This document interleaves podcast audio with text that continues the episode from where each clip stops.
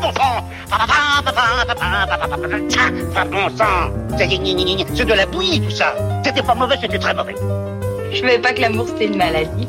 En tout cas, vous vous risquez rien. Vous vous êtes fait vacciner. 19h, 20h. Heureusement que j'ai des nerfs, sinon, vous imaginez, si je suis sur scène sans nerfs du tout, alors vous direz, oh, est moche. Bande à part avec Guillaume Durand sur Radio Classique. Je vais lui montrer qui c'est Raoul. Aux quatre coins de Paris qu'on va le retrouver éparpillé par petits bouts façon puzzle. Voilà, ce sont un petit peu nos héros, mais le héros absolu devant la part, c'est Maurice Ravel, auquel nous allons consacrer une émission entière ce dimanche pour votre plus grand plaisir avec Carole Beffa, que je salue, avec euh, donc euh, Manuel Cornero. Alors Manuel, Attention à lui, il est président fondateur des Amis de Maurice Ravel. Il sait absolument tout. D'ailleurs, Carole aussi, puisqu'il a écrit deux livres sur Ravel. Et puis, nous parlerons de l'implication de Ravel dans le cinéma. Avec Samuel Blumenfeld, je me permettrai d'apporter la petite pointe de rock'n'roll qui me caractérise avec, par exemple, les Rolling Stones qui se sont inspirés de Ravel pour des morceaux. On en parlera tout à l'heure, mais pas simplement les Stones, Beko, Jeff Beck et tant d'autres. Un beau matin, le jeune Durand, déjà pas si jeune que ça, dans une voiture est coincé dans un embouteillage, dans un souterrain. Et que lui arrive-t-il Pour la première fois de sa vie, il est à côté de son papa, il entend à la radio, je ne sais plus laquelle, ça devait être radio classique, pavane pour une infante défunte, et de ce jour-là, il s'est dit que finalement, la musique classique, c'était autre chose.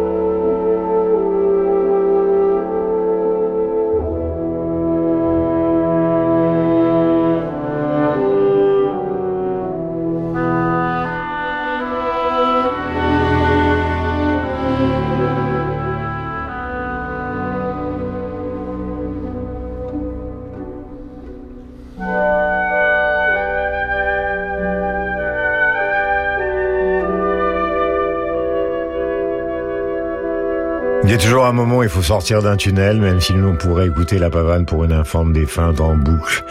Car après tout, la boucle est aussi évidemment euh, le principe du boléro, qui est ce morceau célébrissime qui a valu aux héritiers de Maurice Ravel pendant des années de toucher les droits d'auteur largement supérieurs à tout ce qui pouvait exister dans l'histoire de la musique. Alors nous allons parler sérieusement de ce compositeur avec donc nos invités.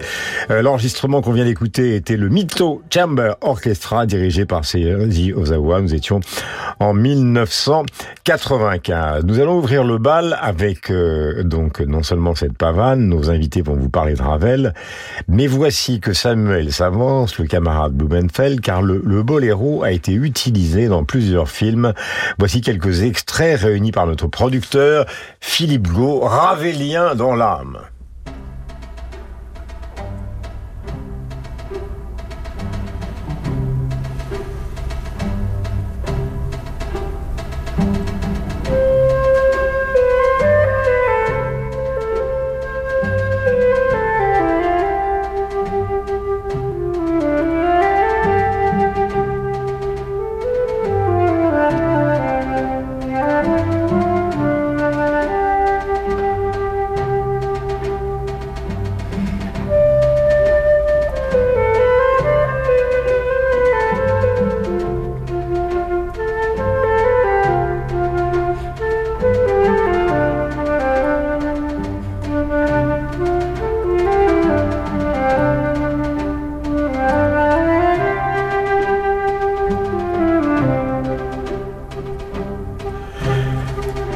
Cher Manuel Cornero, donc vous êtes président fondateur des Amis de Maurice Ravel. Carole, on ne vous présente plus, vous avez écrit sur Ravel. Alors d'abord, euh, Ravel, 1875, sont toujours donné une date, c'est sa naissance à Cibourg.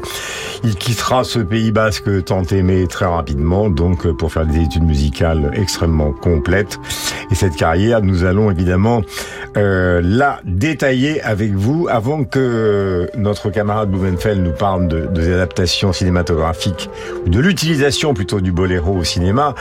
Donnons le sentiment que vous avez, d'abord bienvenue Manuel et, et Carole, comme ça le, le, sentiment le plus brut possible sur ce que Ravel a apporté à l'histoire de la musique. Alors Manuel, puisque vous êtes le dernier invité de cette émission, en tout cas c'est la première fois, vous êtes le premier à parler. Pour vous, Ravel, en quelques mots, qu'est-ce que ça a changé dans votre vie et pourquoi vous trouvez ça si important? Question très très difficile, mais pour moi c'est vraiment la, la, la, la, perfection de l'écriture musicale, la clarté et un talent d'orchestrateur extraordinaire. Mmh. Ben, quand on entend le boléro, comme on a écouté dans la pavane, c'est l'utilisation euh, à des fins mélodiques euh, de tout ce qui peut et exister dans mêler, orchestre.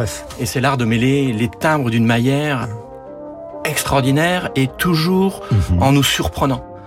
Et d'où ça vient, Carole, ça justement? Ça vient de ses études, ça vient de la proximité de l'Espagne, ça vient d'une d'une aptitude particulière, parce qu'on a beaucoup de photos de lui à côté de son piano, à utiliser à la fois pour réfléchir à la mélodie du piano et en même temps à conceptualiser euh, l'orchestre.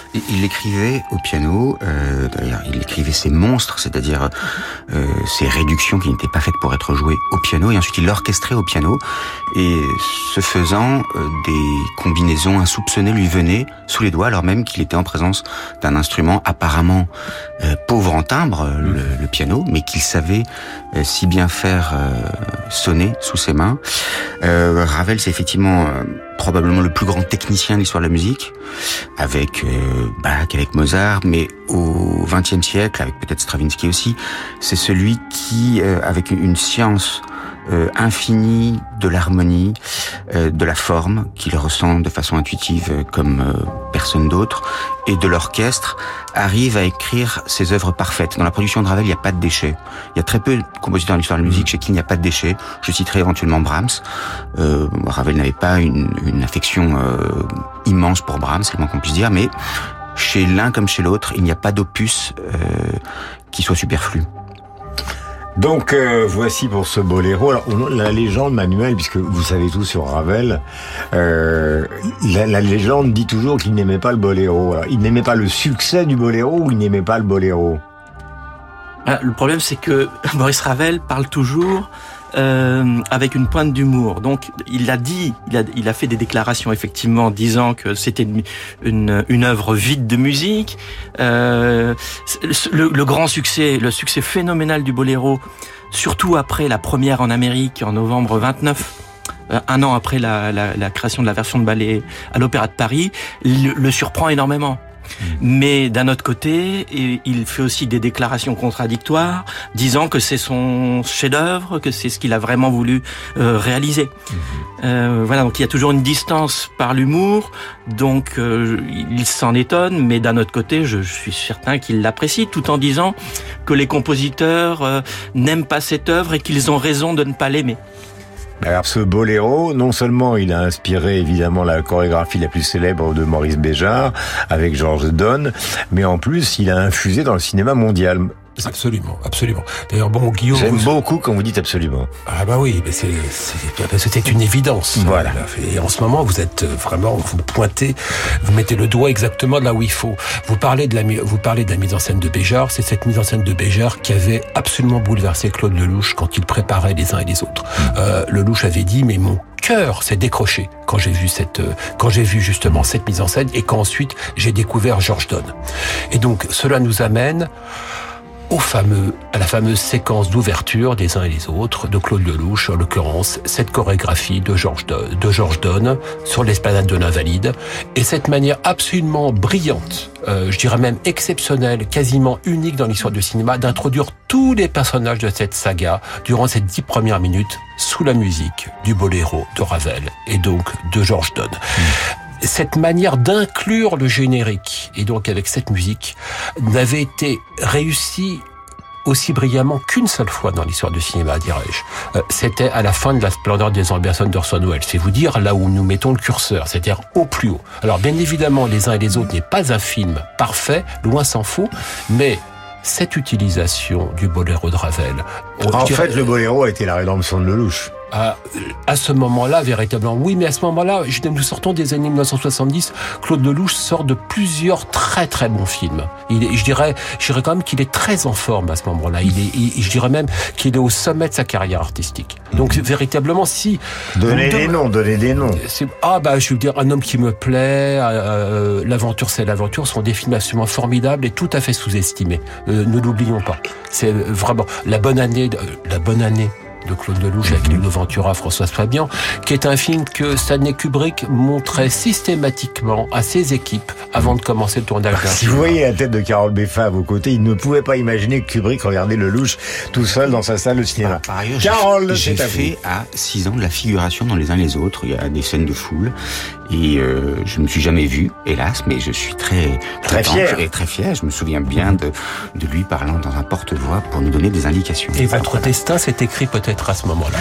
Alors, est-ce qu'on a parlé donc de Lelouch, on a parlé euh, de la splendeur Anderson, vous avez parlé de Kubrick, et est-ce qu'il y a d'autres aspects du cinéma qu'il faut soulever concernant Maurice Ravel Alors, Je sais bien qu'on commence par le détour, mais après tout, ça va rapprocher de Ravel ceux qui ne connaissent pas tout à fait sa musique, aussi même si nous sommes sur Radio Classique.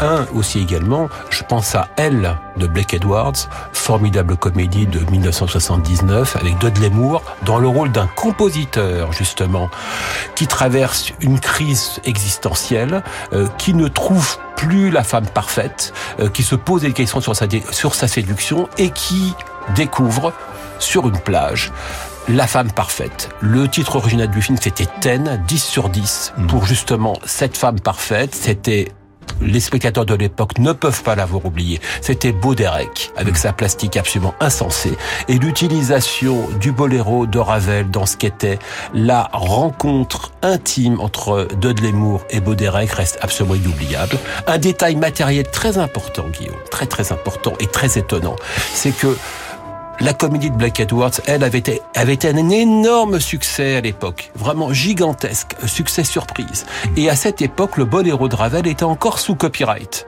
Et donc, cela avait rapporté un million de dollars. C'était en l'occurrence équivalent de 7 aujourd'hui. Nous allons maintenant parler, euh, sans couper la parole évidemment à notre camarade, euh, nous allons parler maintenant de, du, du, du j'allais dire du système boléro. C'est-à-dire, euh, c'est, Manuel, c'est d'origine espagnole, euh, en partie. Quelle est la structure Enfin, ça correspond à quelle structure musicale exacte? Euh, Alors, c'est origine espagnole, oui et non parce qu'en fait le, le, le titre espagnol, sachant que le titre original était Fandango, mm-hmm. et ensuite il devient il deviendra Boléro. Euh, donc en fait le, le thème de Ravel a une consonance ibérique, mais il est de Ravel. Ben, bien sûr. Voilà.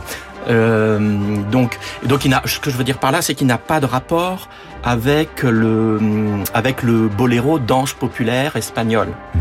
Euh, et à partir de là, donc on va avoir euh, donc la répétition d'un même thème et contre-thème, donc 170 fois. Alors, ce qui va se passer après, ça va être, on va simplement avoir, on va avoir une variation des timbres. À chaque fois apparaissent des nouveaux instruments et on va monter en, en intensité, donc le, le crescendo jusqu'à la modulation finale. D'où le fait que de très nombreux artistes se sont inspirés, non pas évidemment euh, au même niveau que Maurice Ravel, mais se sont inspirés justement de ces répétitions euh, dans un certain nombre d'albums.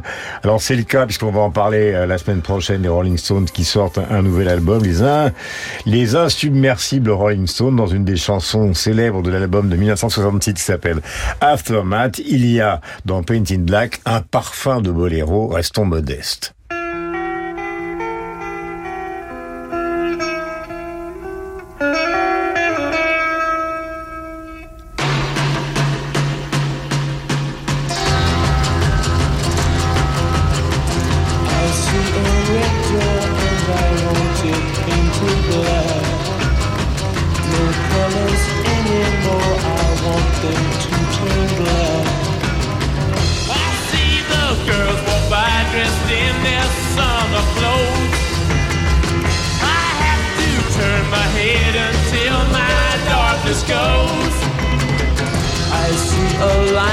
Cars and they are painted black.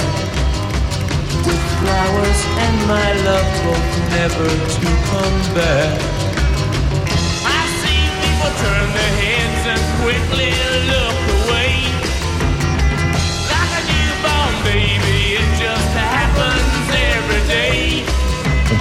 Voilà un autre registre justement d'inspiration, euh, c'est Gilbert Bécaud et Jeff Beck euh, dans Et maintenant et le Bolero's Beck, le Beck's Bolero, autre justement inspiration ravelienne.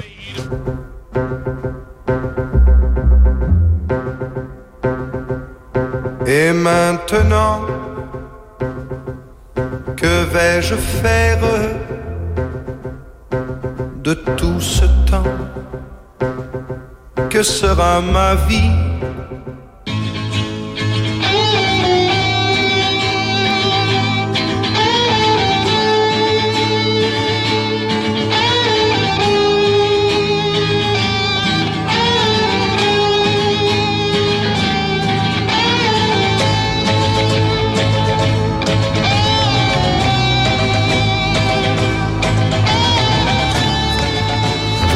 les exemples se multiplient évidemment dans la musique populaire de cette reprise, de cette structure, euh, qui est celle euh, du boléro. Parlons maintenant plus sérieusement de Maurice Ravel lui-même, avec donc euh, euh, Manuel Cornero, qui est le président fondateur des Amis euh, de Maurice Ravel et qui est venu vous voir spécialement ce soir sur l'antenne de Radio Classique. Vous avez choisi Trois beaux oiseaux de paradis, c'est le chœur de Chambre Accentus, dirigé par l'excellente Laurence Equilbet. Nous sommes en 1993 et vous nous en parlez, Manuel, dans un instant.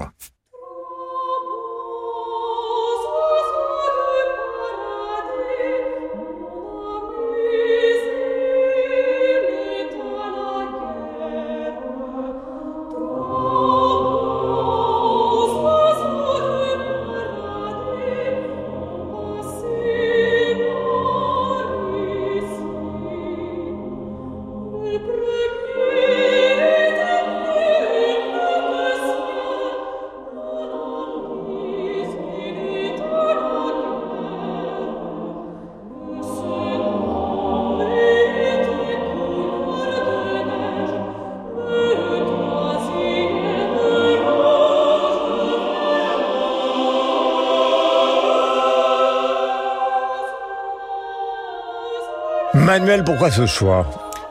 Pourquoi ce choix? Parce que pour moi, c'est l'une des œuvres les plus émouvantes de Maurice Ravel. Et ce que j'adore dans les trois chansons pour chœur a cappella de Maurice Ravel, donc qui sont composées euh, fin 1914, début 1915, quand Maurice Ravel veut à tout prix S'engager. s'engager comme les copains pour le pour, pour faire la guerre. Euh, donc il n'y arrive pas dans un premier temps, on le recale parce qu'il n'a que 48 kilos au lieu de 50 requis. Euh, mais à force de piston, il finira par euh, euh, par s'engager. Et euh, cette œuvre m'en- m'enchante parce que elle est, elle est, elle est très émouvante et je trouve aussi euh, la dimension orchestrale et elle est, et c'est des œuvres aussi difficiles à mettre en place et en fait on en a très peu d'enregistrements paradoxalement. Euh, je voudrais ajouter que Carole. Lionel Saud, excellent chef de chœur, euh, m'avait dit il une dizaine d'années que c'était à sa connaissance la seule œuvre qui ne soit pas sacrée qu'il avait pu euh, donner à Notre-Dame de Paris. Euh, ce qui est effectivement étonnant, c'est une œuvre dont les paroles sont de Ravel lui-même. Ravel était un agnostique et parce qu'il y a ce côté céleste, euh, eh bien Notre-Dame avait accepté que l'on puisse donner cette œuvre qui pourtant n'avait rien d'une œuvre religieuse en son, en son sein. Maurice Ravel, l'intégrale correspondance, écrit entretien, donc c'est édité au passeur, c'est épuisé, mais si jamais vous arrivez à trouver ça chez les bouquinistes, tant qu'ils sont encore en place avant les Jeux Olympiques, euh, n'hésitez pas. Maurice Ravel, voici le menu antique, c'est Bertrand Chamaillou, excellent pianiste, 2015. Carole va vous donner son sentiment, et puis après nous écouterons euh, des mots de Marguerite.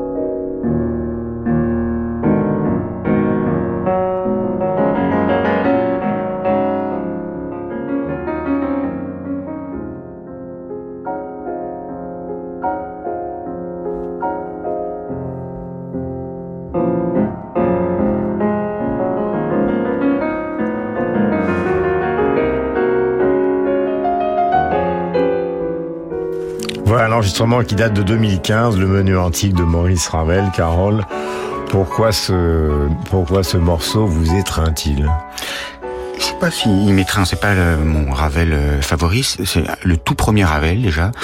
Euh, Ravel, on l'a dit, s'est inspiré de l'Espagne, s'est inspiré du, du jazz, il s'est inspiré beaucoup de la valse euh, viennoise et toutes ces influences ont été évidemment filtrées par sa sensibilité, son identité stylistique qui est grande.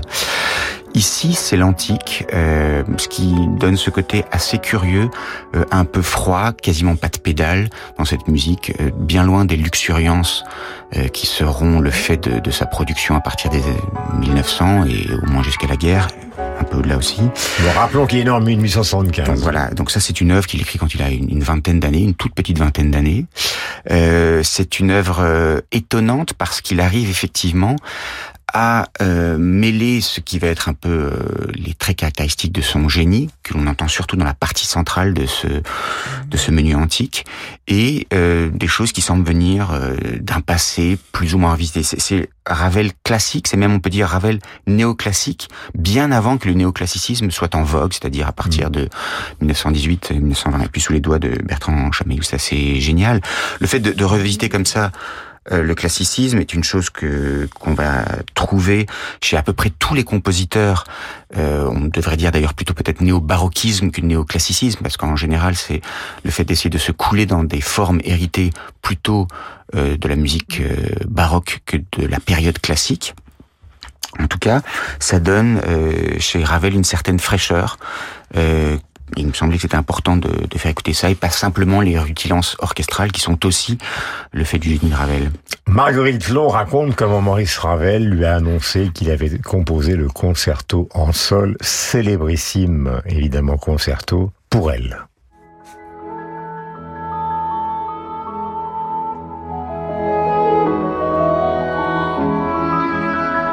Alors un jour, il me dit, vous savez, Marguerite, je suis en train d'écrire un concerto pour vous. Pensez si je suis ahuri et ravi. Vous comprenez, Ravel me faisait un concerto, c'était quelque chose dans la vie musicale. Et il me dit, est-ce que ça vous est égal qu'il finisse par des trilles et pianissimo? Je lui dis, ça m'est complètement égal pourvu que vous fassiez le concerto. Et quand je fus arrivé à cette grande, à la fin de l'andante, à ce, ce retour, à ce premier thème, j'avais les larmes qui coulaient, vous savez, bien sûr.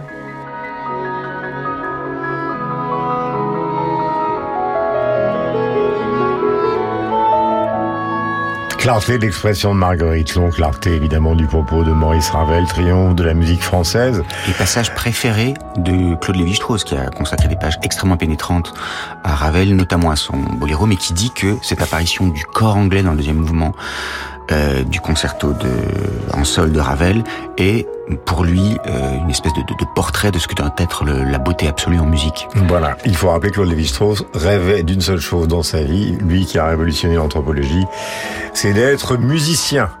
Et il n'est pas le seul, puisque le nombre de cinéastes aussi qui rêvaient d'être musiciens et qui finalement ont fait d'énormes carrières, mais avec une nostalgie justement du piano, des violons, de l'orchestration. Nous en parlerons tout à l'heure dans la deuxième partie euh, de Bande à part consacrée à Maurice Ravel, le plus grand compositeur français, on peut le dire, c'est tout simple, mais c'est vrai. Ce soir à 20h, Renaud Capuçon et l'Orchestre de Paris interprètent le concerto pour violon de Richard Strauss sous la direction de Pavo Yervi. Une œuvre de jeunesse présentée en miroir du chef-d'œuvre mystique de César Franck, la symphonie en ré mineur. L'émotion des concerts, c'est sur Radio Classique. À deux pas des Champs-Élysées, le Petit Palais ouvre son prestigieux cabinet d'art graphique en présentant 200 de ses plus belles feuilles, ses trésors en noir et blanc. Un panorama inédit des grands maîtres du 15e au 20e siècle avec Dürer, Rembrandt, Goya, Toulouse-Lautrec, Odilon Redon, Renoir et d'autres grandes figures de la gravure contemporaine. L'exposition Trésors en noir et blanc jusqu'au 14 janvier prochain au Petit Palais à Paris. Ici d'ailleurs présente Jean-Philippe Goud, Le Salon Noir.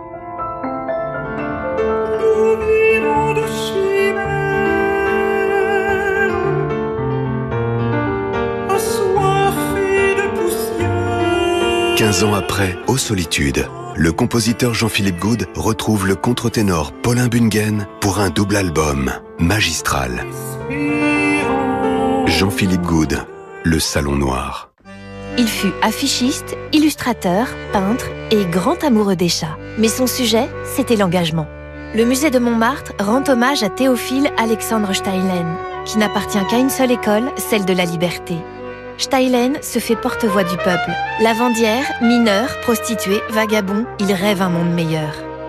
Théophile Alexandre Steinlen, l'exposition du centenaire au musée de Montmartre, à découvrir jusqu'au 11 février. Plus d'infos sur muséedemontmartre.fr.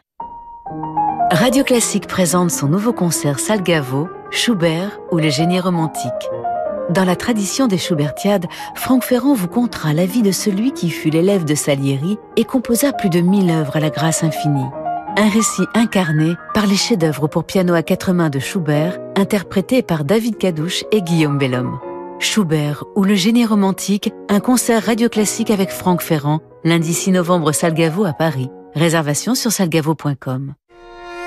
La violoncelliste Ophélie Gaillard met le cap sur Naples et vous invite à découvrir des joyaux baroques, concertos, airs d'opéra et tarentelles avec ses complices du Pulcinella Orchestra et deux guest stars, Sandrine Pio et Marina Viotti.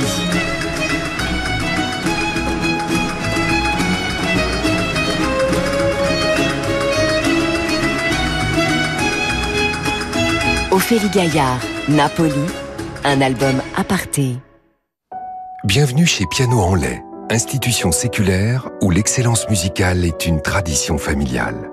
Depuis cinq générations, notre expertise et notre savoir-faire, notre accompagnement sur mesure de la naissance de votre projet à l'arrivée du piano chez vous, a fait de nous la référence incontestée en matière de rénovation et de vente de pianos de prestige. Notre réputation en France et en Europe témoigne de la qualité et la fiabilité de nos services. Chez Piano en lait, la passion musicale est un héritage familial à votre service. Garde à vous Dans un instant, la suite devant la part. Vouloir un enfant et avoir des jumeaux, oui, ça arrive. Découvrir qu'ils veulent faire la même école de commerce, oui, ça arrive. Au fait, papa, notre, école, elle est au Canada. Oui, ça aussi, ça arrive. Parce que tout arrive dans la vie, AG2R La Mondiale vous accompagne pour définir l'épargne la plus adaptée à vos besoins futurs. Et comme 15 millions de personnes qui nous font confiance, devenez acteurs de votre avenir. Rendez-vous avec nos conseillers ou sur ag2rlamondiale.fr. AG2R La Mondiale, prendre la main sur demain. Message à caractère publicitaire, tout investissement comporte des risques, y compris le risque de perte en capital.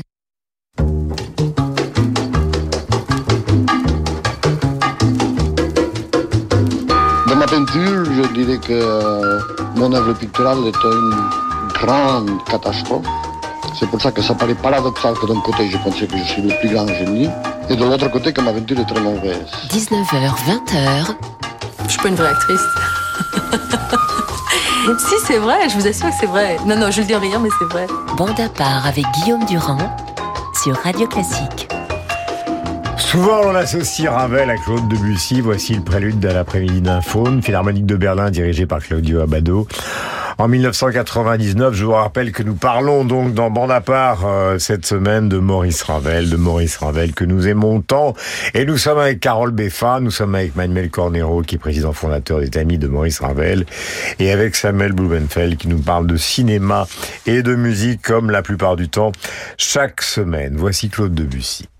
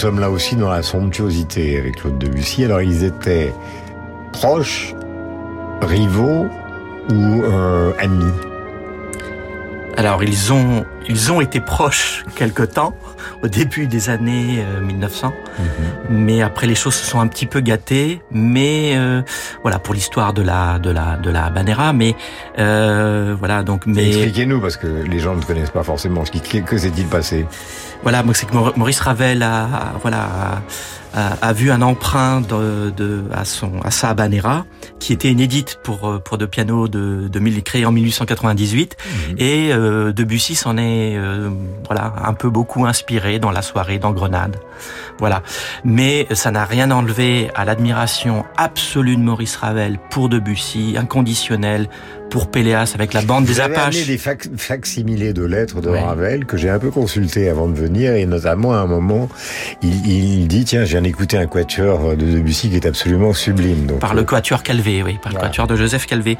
Et pourquoi donc le le prélude à l'après-midi d'un faune bah, C'est tout simple. Maurice Ravel considérait que c'est ce qu'il y a de plus beau en musique. Et il disait, je ne souhaite qu'une chose, pouvoir mourir en entendant le prélude à l'après-midi d'un faune.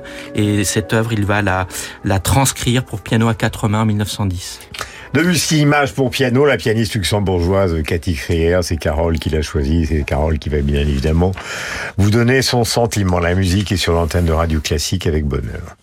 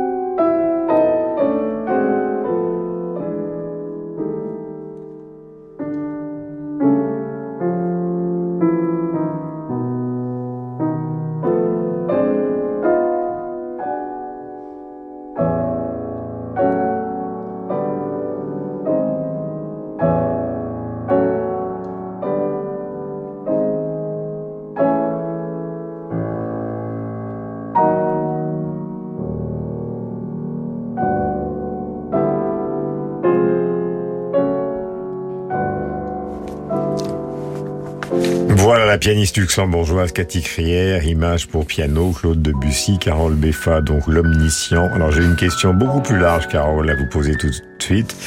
C'est qu'au fond, euh, oublions Berlioz euh, et oublions et, et même passons à tous les registres artistiques. Le sentiment qu'on a, c'est qu'à cette période, c'est-à-dire le dernier tiers du 19e siècle et le début du 20e, il y a quelque chose qui se passe dans la culture européenne, qui est un peu la culture mondiale à cette époque-là, c'est que les Français prennent le leadership. C'est vrai pour Manet, euh, c'est vrai pour la poésie avec euh, Mallarmé, avec Rimbaud, euh, C'est- vrai pour la musique avec Ravel et Debussy, alors que jusqu'à présent, je ne dis pas que nous étions par rapport à l'Allemagne euh, une puissance ou même la Russie avec Tchaïkovski qui va revenir avec Stravinsky une puissance de second ordre, mais on a l'impression que sans se concerter brutalement, euh, ce second empire euh, qui est totalement décrié, notamment par euh, Napoléon, a apporté une culture française qui a un peu révolutionné la culture mondiale. Second Empire et Troisième République. Euh, vous, vous citez évidemment euh, très justement ces compositeurs. Il faudrait y ajouter quelqu'un qui a connu un très long purgatoire, hélas, parce qu'il a fait des choses admirables, qui est Saint-Saëns. Il faudrait ajouter aussi Massenet, euh, qui à l'époque est le grand compositeur d'opéra. On pourra s'en rendre compte d'ailleurs avec une œuvre plutôt rare, dans une mise en scène très euh, étonnante, qui est son Cendrillon, qui va être donné à Bastille à partir du 23 octobre, je crois. C'est effectivement un des Ah, c'est foyers mon côté coco, c'est un, c'est Non, mon non, mais- côté cocorico, mais il faut dire les Bien choses telles qu'elles sont. Et, et il faut aussi insister sur la diversité de cette musique. Je veux dire, entre euh, le hiératisme assez curieux, un peu rose-croix de Satie et les luxuriances de Debussy et de Ravel dans certaines des pages qu'on vient d'entendre, entre la, la pureté euh, classique ou déjà aussi un peu néoclassique de Saint-Saëns et la vocalité euh, très expansive de Massenet de Gounod, il y a des choses extrêmement diverses et tout cela a lieu à peu près au même moment dans l'histoire de la musique. Voilà, et dans l'histoire de la culture en général, euh, bien évidemment, je citais tout à l'heure les peintres, mais il y a aussi euh, les poètes. Ravel, cela pour violon et piano, nous revenons au cinéma, car Claude Sautet l'a utilisé dans Un cœur en hiver, un magnifique film qui date de 1992.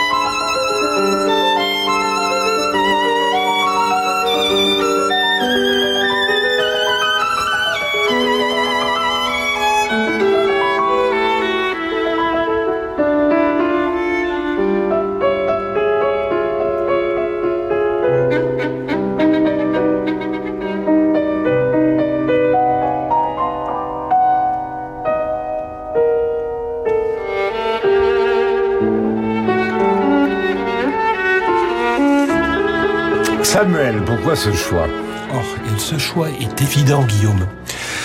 Nous avons ici affaire, bon, Claude Sautet tardif, euh, je Un cœur en hiver est son avant-dernier film, et c'est véritablement, au-delà d'un Claude Sautet en euh, pleine maîtrise de son art, c'est véritablement un Claude Sautet qui est véritablement un maître.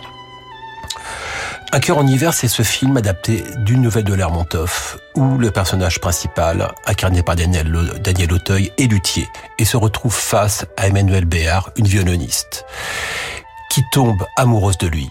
Sauf que Daniel Auteuil vit, pour reprendre l'expression de, de, Claude Sautet, dans une retraite du cœur. Et cette retraite du cœur, Emmanuel Béat n'arrivera jamais à l'en sortir. Alors c'est un film où la musique occupe une place évidente. Nous avons un personnage principal qui est violoniste, un autre qui est luthier. Et nous avons donc huit minutes et demie de Ravel qui rythme le film. Et quel Ravel a choisi euh, euh, Claude Sautet a-t-il choisi? Il a choisi les trios et sonates de Ravel. Il les a choisis parce que ce ne sont selon lui, pas des morceaux très connus, et surtout, ce sont des morceaux qui sont peu mélodiques. Donc véritablement, il s'intéressait à un Ravel, me semble-t-il, des marges. Et surtout, Sautet voulait une musique de chambre qui ne soit ni romantique, ni contemporaine. Il y a une chose très très importante, c'est que Ravel, remarquait Claude Sautet, c'est sa vision du musicien, était quelqu'un qui toute sa vie n'avait eu aucune liaison. On ne lui connaît aucune liaison et il vivait au milieu de ses automates. Eh bien, Stéphane, le personnage, ce luthier incarné par Daniel mmh. Auteuil, devient le double de Maurice Ravel à l'écran. C'est qu'en fait, il est imperméable à l'amour, ou du moins incapable de se montrer perméable aux avances d'Emmanuel Béard. Et dirais-je que Un cœur en hiver est ce film très très très rare dans l'histoire du cinéma où la musique ne rythme pas seulement le film, mais devient un protagoniste du film. Et si nous cherchons en fait une authentique biographie de Ravel, un authentique double de Ravel à l'écran, nous l'avons dans ce splendide film. Voilà, nous en parlerons tout à l'heure avec une autre version qui est euh, celle de Jean Echenoz, romancier remarquable en 2006, qui a écrit non pas une biographie de Ravel, mais un roman sur Ravel. Euh, c'est qui est une performance qui a été non seulement marquée, un livre qu'il faut lire et relire. Voici que nous arrivons à celui dont nous parlions tout à l'heure, Eric Satie. Premier prélude du Fils des Étoiles, c'est Aldo Ciccolini qui est au piano. Et tout à l'heure, nous allons en parler donc avec notre camarade Manuel Cornero.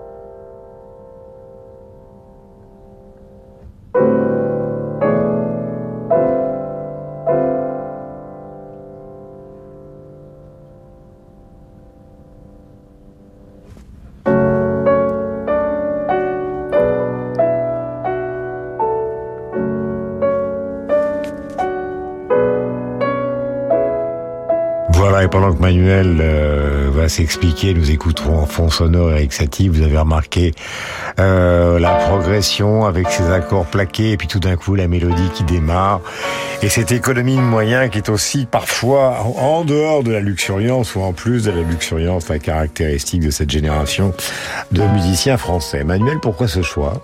Eh bien, pas seulement parce que Maurice Ravel a joué ce morceau ésotérique de Satie pour l'ordre de la Rose-Croix du Sar Péladan en 1892. Euh, ça, c'était la, la, la, première version de musique de scène. Il y a, ça, c'est la transcription pour piano. Donc, que Maurice Ravel joue en 1911, mais parce que j'ai il y a une petite révélation euh, spécialement pour vous, pour Radio Classique, euh, c'est que en fait, j'ai pu euh, identifier une orchestration euh, de Maurice Ravel dont nous, dont il était question, mais dont on ne savait pas grand chose. Eh bien, en fait, c'est Maurice Ravel a orchestré ce premier prélude euh, sous le titre de Hymne au soleil. Donc là, c'est la voilà donc la nouvelle information. Donc sur le sur un poème de la poétesse, peintre, euh, danseuse, chorégraphe Valentine de Saint-Point. Euh, pour un de ces spectacles qui mêlait poésie, musique, euh, décor, euh, danse, qui s'appelait Métachorie, danse idéiste. Euh, donc c'est tout un concept d'art total euh, et donc ça s'est fait une unique fois le 20 décembre 1913 à l'actuelle Comédie des Champs-Élysées à l'époque Théâtre Léon Poirier et une seconde fois en Amérique le 3 avril 1917 au Metropolitan. Ouais. Par contre, la partition, on ne sait pas où elle est. Hein. Le matériel d'orchestre est est sans doute dans les archives de Valentine de Saint-Point, mais comme elle s'est convertie à l'islam et qu'elle est morte au Caire, quid des archives, on ne le sait pas. Mais j'espère l'exhumation de la de, vous êtes une sorte de Sherlock Holmes. Vous- je ne sais pas comment vous faites pour retrouver justement à ce point tellement de détails importants. Nous étions avec Eric Satie, que vous entendez donc avec Aldo Ciccolini. Avec Carole, nous allons écouter maintenant l'étude numéro 11. Euh, C'est du Carole Beffa, par Carole Beffa. Euh, non, non, par Tristan Paf, pardonne-moi. Parce qu'à chaque fois que je, je vois Carole Beffa, je me dis c'est Carole qui va s'interpréter lui-même. Eh bien non, la modestie l'emporte. C'est en 2018 qu'un autre s'y est mis.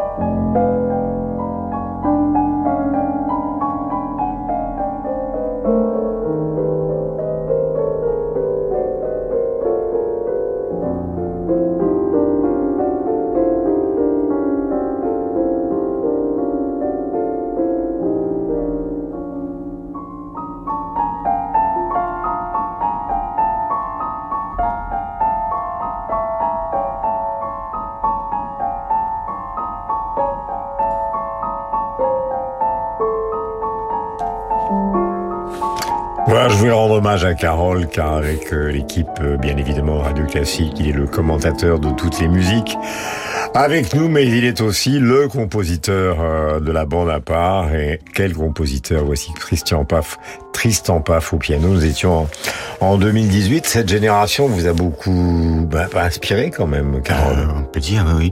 En fait, là, c'est très directement un motif entêtant du début des de la cinquième des valses nobles et sentimentales de, de Ravel, euh, que j'ai imaginé euh, faire tourner sur lui-même en boucle, un peu comme euh, euh, Ravel le fait avec ce principe de boléro. J'ai raïchisé d'une certaine façon, euh, transformé euh, Ravel en, en musique répétitive. J'ai raïchisé Ravel euh, parce que je trouvais que ce, motif était de toute façon quelque chose d'incroyablement obstiné et qu'il fallait forcer encore un peu plus sur l'obstination pour euh, imaginer une musique plutôt euh, envoûtante, planante, très contemplative, comme Ravel euh, sait les écrire.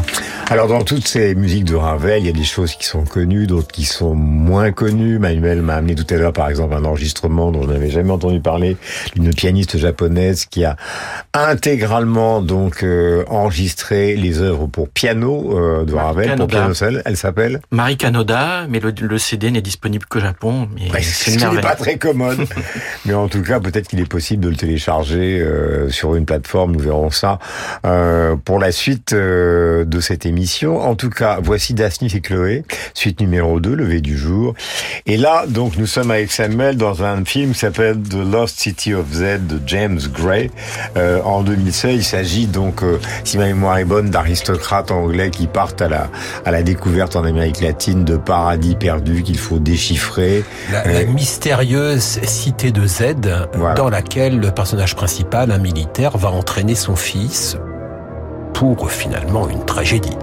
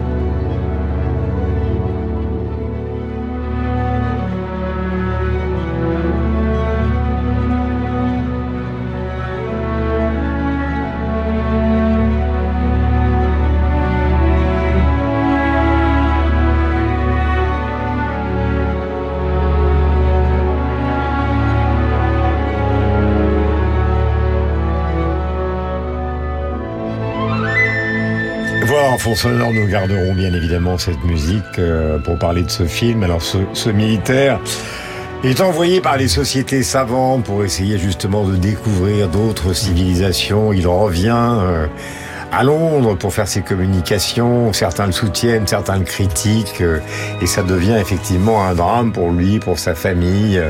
Et c'est un film sublime. Absolument. C'est en fait, c'est un film qui est tellement dans la note de James Gray. C'est-à-dire que le- la question du père est centrale dans presque tous les films de James Gray. Ici, dans The Lost City of Z, est un père qui entraîne son fils. En général, dans les films de James Gray, c'est un fils qui était à la recherche du père. Je pense à Ad Astra, je pense au dernier film de James Gray, Armageddon Time, sorti euh, sorti l'an dernier. C'est toujours la même question. J'ai demandé à James Gray, oui, qui est un cas assez particulier d'un cinéaste d'une nouvelle génération qui utilise Ravel, qui a cette culture de la musique classique qui n'est plus fréquente aujourd'hui, a fortiori dans le cinéma hollywoodien dans cette grande forme. Auparavant, c'était une évidence. Aujourd'hui, c'est beaucoup moins le cas. J'ai demandé à James Gray, je lui ai écrit hier pour lui demander, mais James, pourquoi est-ce que tu as utilisé Ravel dans ce film Il m'a dit, je ne sais pas. Ce que je sais, c'est que dans ce film, dans The Lost City of Z, cette utilisation de la musique Ravel, c'est presque ce que j'ai fait de mieux. Mais mon rapport à Ravel, je ne peux pas l'expliquer. Il est animal, il est viscéral. Mais c'est tout à fait normal parce que c'est tellement beau Daphnis et Chloé que finalement euh, ça peut non pas accompagner, mais je veux dire c'est un c'est un apport euh, fondamental à tout ce qui peut être image, tout ce qui peut être romantisme. Et ce film de James Gray qui a quand même beaucoup euh, tourné sur les gangsters russes dans des conditions sombres. Little avec- Odessa. Voilà, avec Joachim Phoenix, là euh, c'est une c'est une odyssée. Je ne peux que constater une chose, c'est lorsque lorsqu'un cinéaste sait rencontrer Ravel, eh bien, il devient très grand. Nous allons maintenant terminer avec le concerto pour la main gauche, Alexandre Tarot au piano en 2022, en vous remerciant évidemment euh, tous les trois d'être venus euh, pour participer justement à cette conversation autour de Ravel, pour tous ceux qui aiment Ravel sur l'antenne de Radio Classique. Alors, la concerto pour la main gauche, je vais revenir à des impressions qui sont vraiment des impressions non pas primaires, mais en tout cas le petit Durand. Tout à l'heure, j'expliquais le tunnel avec la pavane. Ce qui m'avait passionné dans cette histoire, c'est non seulement la commande aux frères de Wittgenstein, euh, le philosophe, euh, mais ça vous trouverez ça dans tous les livres. On lui commande, il n'est pas content du résultat, il demande des modifications, Ravel lui-même n'est pas content. Enfin bref, ça c'est l'anecdote. Mais surtout, ce qui m'avait frappé à l'écoute de ce concerto, d'abord c'est évidemment la difficulté euh, pour le pianiste de l'enregistrer et de tenir euh, cette main droite euh, immobile, mais surtout c'est la bataille avec l'orchestre. C'est-à-dire qu'on a le sentiment à la fin, vraiment à la fin du concerto, qu'il y a une sorte d'affrontement entre l'orchestre et le pianiste. Et évidemment, euh, quand vous allez l'écouter intégralement chez vous, tranquillement, après avoir écouté bande part, vous constaterez qu'il emporte du pianiste ou de la pianiste ou de l'orchestre. Tout ça voulu évidemment avec une science incroyable de la composition par Maurice Ravel. C'est Alexandre Tarot qui est au piano et nous sommes en enregistrement de 2022.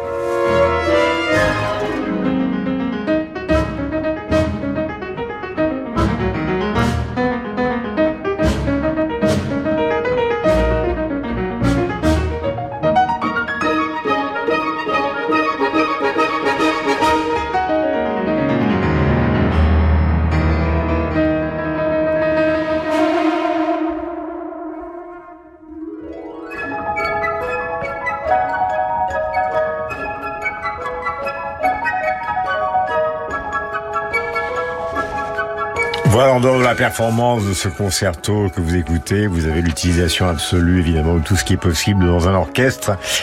Et c'est Alexandre Tarot, donc, qui est au piano. Merci euh, à tous les trois. Nous allons pouvoir, euh, et vous le disiez, vous le souhaitiez tout à l'heure, Manuel Cornero, je rappelle que vous êtes président fondateur des Amis de Maurice Ravel, eh bien, vous tapez sur Internet, et si vous voulez donner euh, quelque chose à cette association, vous permettrez de mettre et d'exhumer euh, des documents qui sont possibles euh, à récupérer justement sur la vie de celui qui a été donc euh, le grand compositeur français de la fin du 19e et du 20e siècle et peut-être le grand compositeur français tout court. Nous allons retrouver dans un instant la littérature avec Josiane Savigno. Passez le meilleur dimanche après-midi, tous les trois et tous ceux qui nous écoutent. –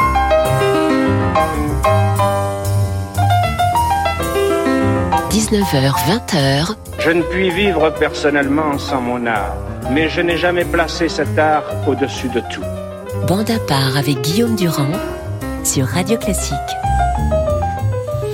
La voix d'Albert Camus, bien évidemment, vous l'avez reconnu, ses propos qui sont tellement importants. La valse de Maurice Ravel et Josiane pour le livre des Schnoz dans une seconde.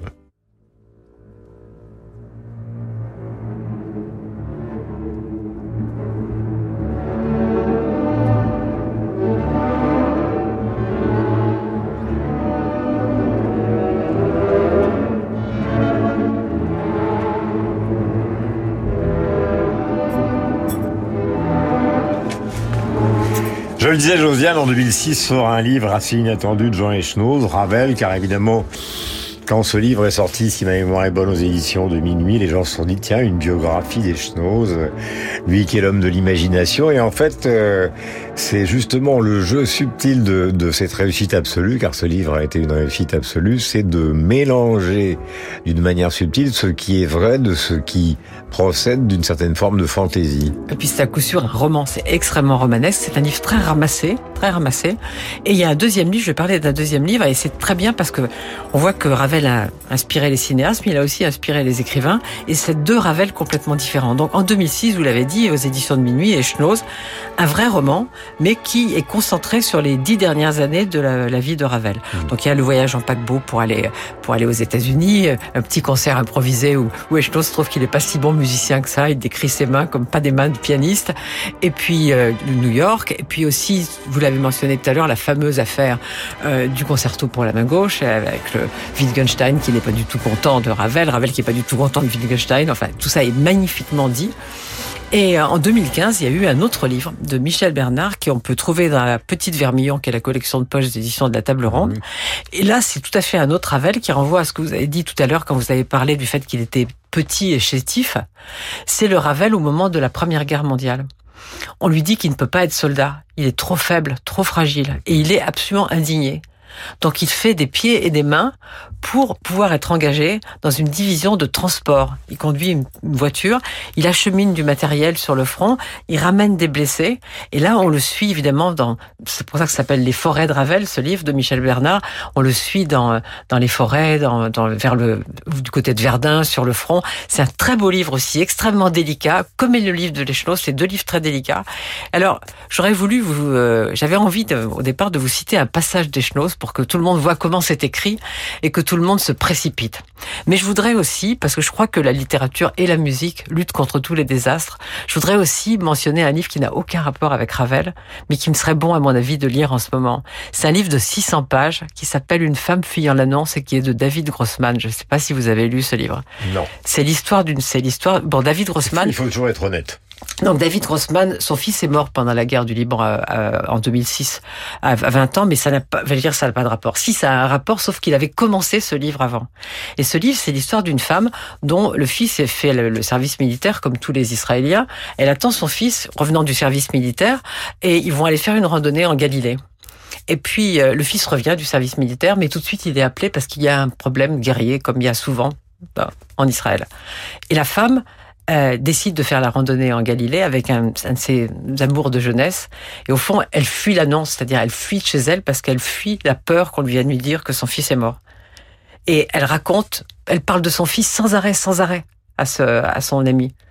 Et comme si, vous savez, le fait de parler de lui, ça, ça le maintenait en vie. C'est un très très beau livre. Il fait 600 pages et euh, il faut lire ça en ce moment. Voilà. Et, et il faut lire Echnoz et il faut lire Michel Bernard. Voilà. Euh... Et le, le David Grossman est en point seuil. Le Michel Bernard est en poche et le Echnoz est aux éditions de minuit, les belles éditions de minuit. Voilà, les belles éditions de minuit. Je me souviens en l'ayant lu justement qu'Echnoz raconte le voyage à New York, vous l'avez évoqué, euh, de Maurice Ravel. Ce sera le point terminal de cette émission. Ravel qui fut accueilli donc euh, aux États-Unis, non seulement pour une série de concert parce qu'il était pianiste euh, lui-même, même si Echnoz pensait euh, ou pense qu'il ne jouait pas très bien, ce qui est d'ailleurs souvent le cas des compositeurs, pas toujours. La description, la description des mains par Echnoz est extraordinaire, bah, avec des pouces énormes. Génie, voilà, euh, Chopin aussi, peut-être que Ravel l'était moins, mais en revanche, ce qui était extraordinaire, c'est qu'il a été accueilli comme Dieu par Charlie Chaplin pour qui Ravel était une sorte de dieu, et par George Gershwin, donc pas par n'importe qui. Ravel, merci.